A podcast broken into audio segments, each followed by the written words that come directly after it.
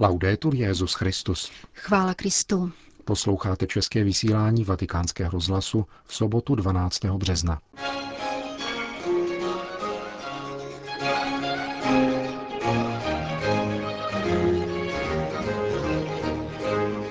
Milosedenství a služba bylo téma dnešní papežovy katecheze na mimořádné generální audienci. O reformě kanonického manželského procesu promluvil dnes papež František k účastníkům formačního kurzu pořádaného římskou rotou. A na závěr vám přiblížíme čtvrté postní kázání papežského kazatele otce Raniera Cantalamesi. Pěkný poslech přejí Milan Glázer a Jana Gruberová. Na svatopetrském náměstí se dnes dopoledne konala další mimořádná generální audience svatého roku milosrdenství. Účastnilo se jí přibližně 50 tisíc lidí a byla zahájena čtením z Janova Evangelia o tom, jak Ježíš umyl apoštolům nohy. Papež František svoji katechezi zaměřil k blížícím se velikonocím a objasňoval vztah mezi milosrdenstvím a službou. Cari fratelli e sorelle, buongiorno. Drazí bratři a sestry, dobrý den. Blížíme se k slavnosti Velikonoc, ústřednímu tajemství naší víry. Janovo evangelium, které jsme slyšeli, vypráví o tom, jak Ježíš ještě předtím, než pro nás zemřel a vstal z mrtvých, učinil něco, co se hluboce zapsalo do paměti učedníků. Umilý mnohy. Gesto bylo tak nečekané a šokující, že jej Petr nechtěl přijmout. Chtěl bych se zastavit u závěrečných Ježíšových slov. Chápete, co jsem vám udělal? Jestliže jsem vám tedy umil nohy já, pán a mistr, máte také vy jeden druhému umývat nohy. Takto Ježíš svým učedníkům ukazuje, že služba je cestou, jak žít víru v něho a dosvědčovat jeho lásku. Ježíš na sebe vztáhnul obraz božího služebníka, jak jej podal prorok Izajáš. On, který je pánem, se činí sluhou. Umytím nohou apoštolů Ježíš zjevil způsob, jakým s námi jedná Bůh a dal příklad toho, co to znamená nové přikázání. Milovat si navzájem, jako On miloval nás tím, že položil svůj život za nás. Samotný Jan to píše ve svém prvním listě. Z toho jsme poznali lásku, že Kristus za nás položil svůj život. Také my jsme povinni položit život za své bratry. Děti, nemilujme jen slovem a jazykem, ale činem, doopravdy. Láska je tudíž konkrétní služba, kterou si prokazujeme navzájem. Láska nejsou slova, ale činy a služba. Skromná služba konaná mlčky a ve skrytu, jak řekl sám Ježíš. Ať neví tvoje levice, co dělá tvoje pravice. To znamená dát k dispozici darí, jimiž nás obdařil Duch Svatý, aby mohlo společenství růst. Vyjadřuje se také sdílením materiálních dober, aby nikdo nebyl v nouzi. Sdílení a odanost vůči tomu, kdo se ocitl v nouzi, je životní styl, který Bůh vštěpuje jako autentickou cestu lidskosti také mnohým nekřesťanům. A nakonec nezapomeňme, že umytím mnohou učedníků a pobídnutím, aby jednali stejně, nás Ježíš vyzval rovněž ke vzájemnému vyznávání vlastních nedostatků a k modlitbě za sebe navzájem, abychom si uměli ze srdce odpustit. V této souvislosti pamatujme na slova svatého biskupa Augustina, který napsal Neodmítej křesťané jednat tak, jak jednal Kristus. Když se totiž tělo sklání k nohám bratří, také v srdci se zažíhá anebo sytí, pokud tam již byl, cit pokory. Odpouštějme si navzájem svá pochybení a modleme si navzájem za svoje viny a tak si v určitém smyslu budeme vzájemně umývat nohy. Láska, dobročinná láska je služba. Je mnoho lidí, kteří svůj život tráví ve službě druhým. Minulý týden jsem obdržel dopis s poděkováním za rok milosedenství. Dotyčná mne žádala o modlitbu, aby se mohla více přiblížit pánu. Tato osoba žila péčí o svoji maminku a bratra. Starou maminku upoutanou na lůžko, ale svěží duchem, a postiženého bratra na vozíku. Celý život této osoby spočívá ve službě. To je láska. Když zapomeneš na sebe a myslíš na druhé, to je láska. A pán, který umil nohy učedníků, nás učí, abychom byli služebníky, jako byl on služebníkem každého z nás. Drazí bratři a sestry, být milosrdní jako otec, tedy znamená následovat Ježíše na cestě služby. To byla katecheze papeže Františka. Generální audienci zakončila jako obvykle společná modlitba páně a apoštolské požehnání Petrova nástupce. Domine hoviscum, et cum spiritu tuo, sit nomen Domini benedictum, ex hoc nunc et usque in seculum, aiutorium nostrum in nomine Domini, qui fecit caelum et terra, benedicat vos, omnipotens Deus, Pater, et Filius, et Spiritus Sanctus. Amen. Další zprávy. Vatikán. Papež František přijel na audienci v aule Pavla VI. účastníky formačního kurzu římské roty o změnách v procesech o manželské nulitě a o proceduře superráto. Nová opatření v této věci, řekl, ukazují pozornost církve k těmto věřícím, kteří očekávají rychlé prověření své manželské situace. Mnoho věřících trpí rozpadem manželství a často je sužují pochybnosti o tom, zda bylo platné či nikoli, řekl papež s poukazem na to, že poslední synody o rodině ukázaly naléhavost zrychlení a zefektivnění těchto procedur. E Láska a milosedenství, stejně jako reflexe nad dosavadní zkušeností, vedly církev k tomu, aby se ještě více přiblížila svým dětem a vyšla vstříc jejich legitimní touze po spravedlnosti.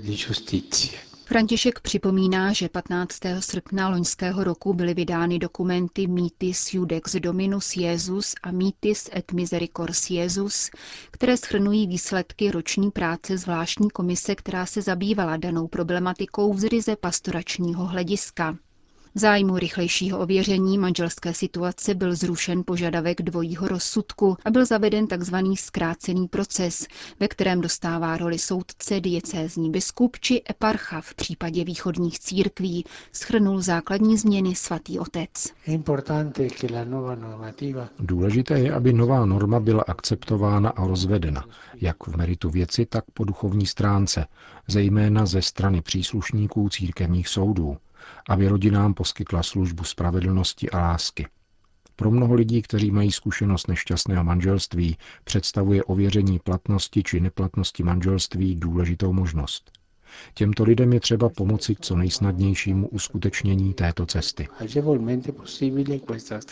František zdůraznil, že hodnota právě zakončeného kurzu spočívá právě v tomto a vybídl účastníky, aby uplatňovali získané poznání a zároveň měli vždy na zřeteli spásu duší, která je nejvyšším zákonem církve. Církev je matka a chce všem ukázat tvář Boha, který je věrný své lásce, je milosrdný a vždy znovu dodává sílu a naději. To, co nám nejvíce leží na srdci ohledně odloučených lidí, kteří žijí v novém svazku, je jejich účast na církevním společenství. Když však projevujeme péči o rány těch, kdo nás žádají o potvrzení pravdy o svém rozpadlém manželství, hledíme zároveň s obdivem na ty, kdo i za obtížných podmínek zůstali věrní svátostnému poutu. Tito svědkové manželské věrnosti by měli být povzbuzováni a označováni za vzory hodné následování. Mnoho žen a mužů je ochotno nést těžká břemena, aby nezničili rodinu, zachovali věrnost ve zdraví i v nemoci, v těžkostech i v poklidném životě. Věrnost. Děkuji vám za vaše nasazení pro spravedlnost a chci vás povzbudit, abyste je nepovažovali za zaměstnání, či ještě hůře za výkon moci, nýbrž za službu duším, zejména těm, které jsou nejvíce zraněné. Končil papež promluvu k účastníkům kurzu římské roty o změnách v procesech o manželské nulitě.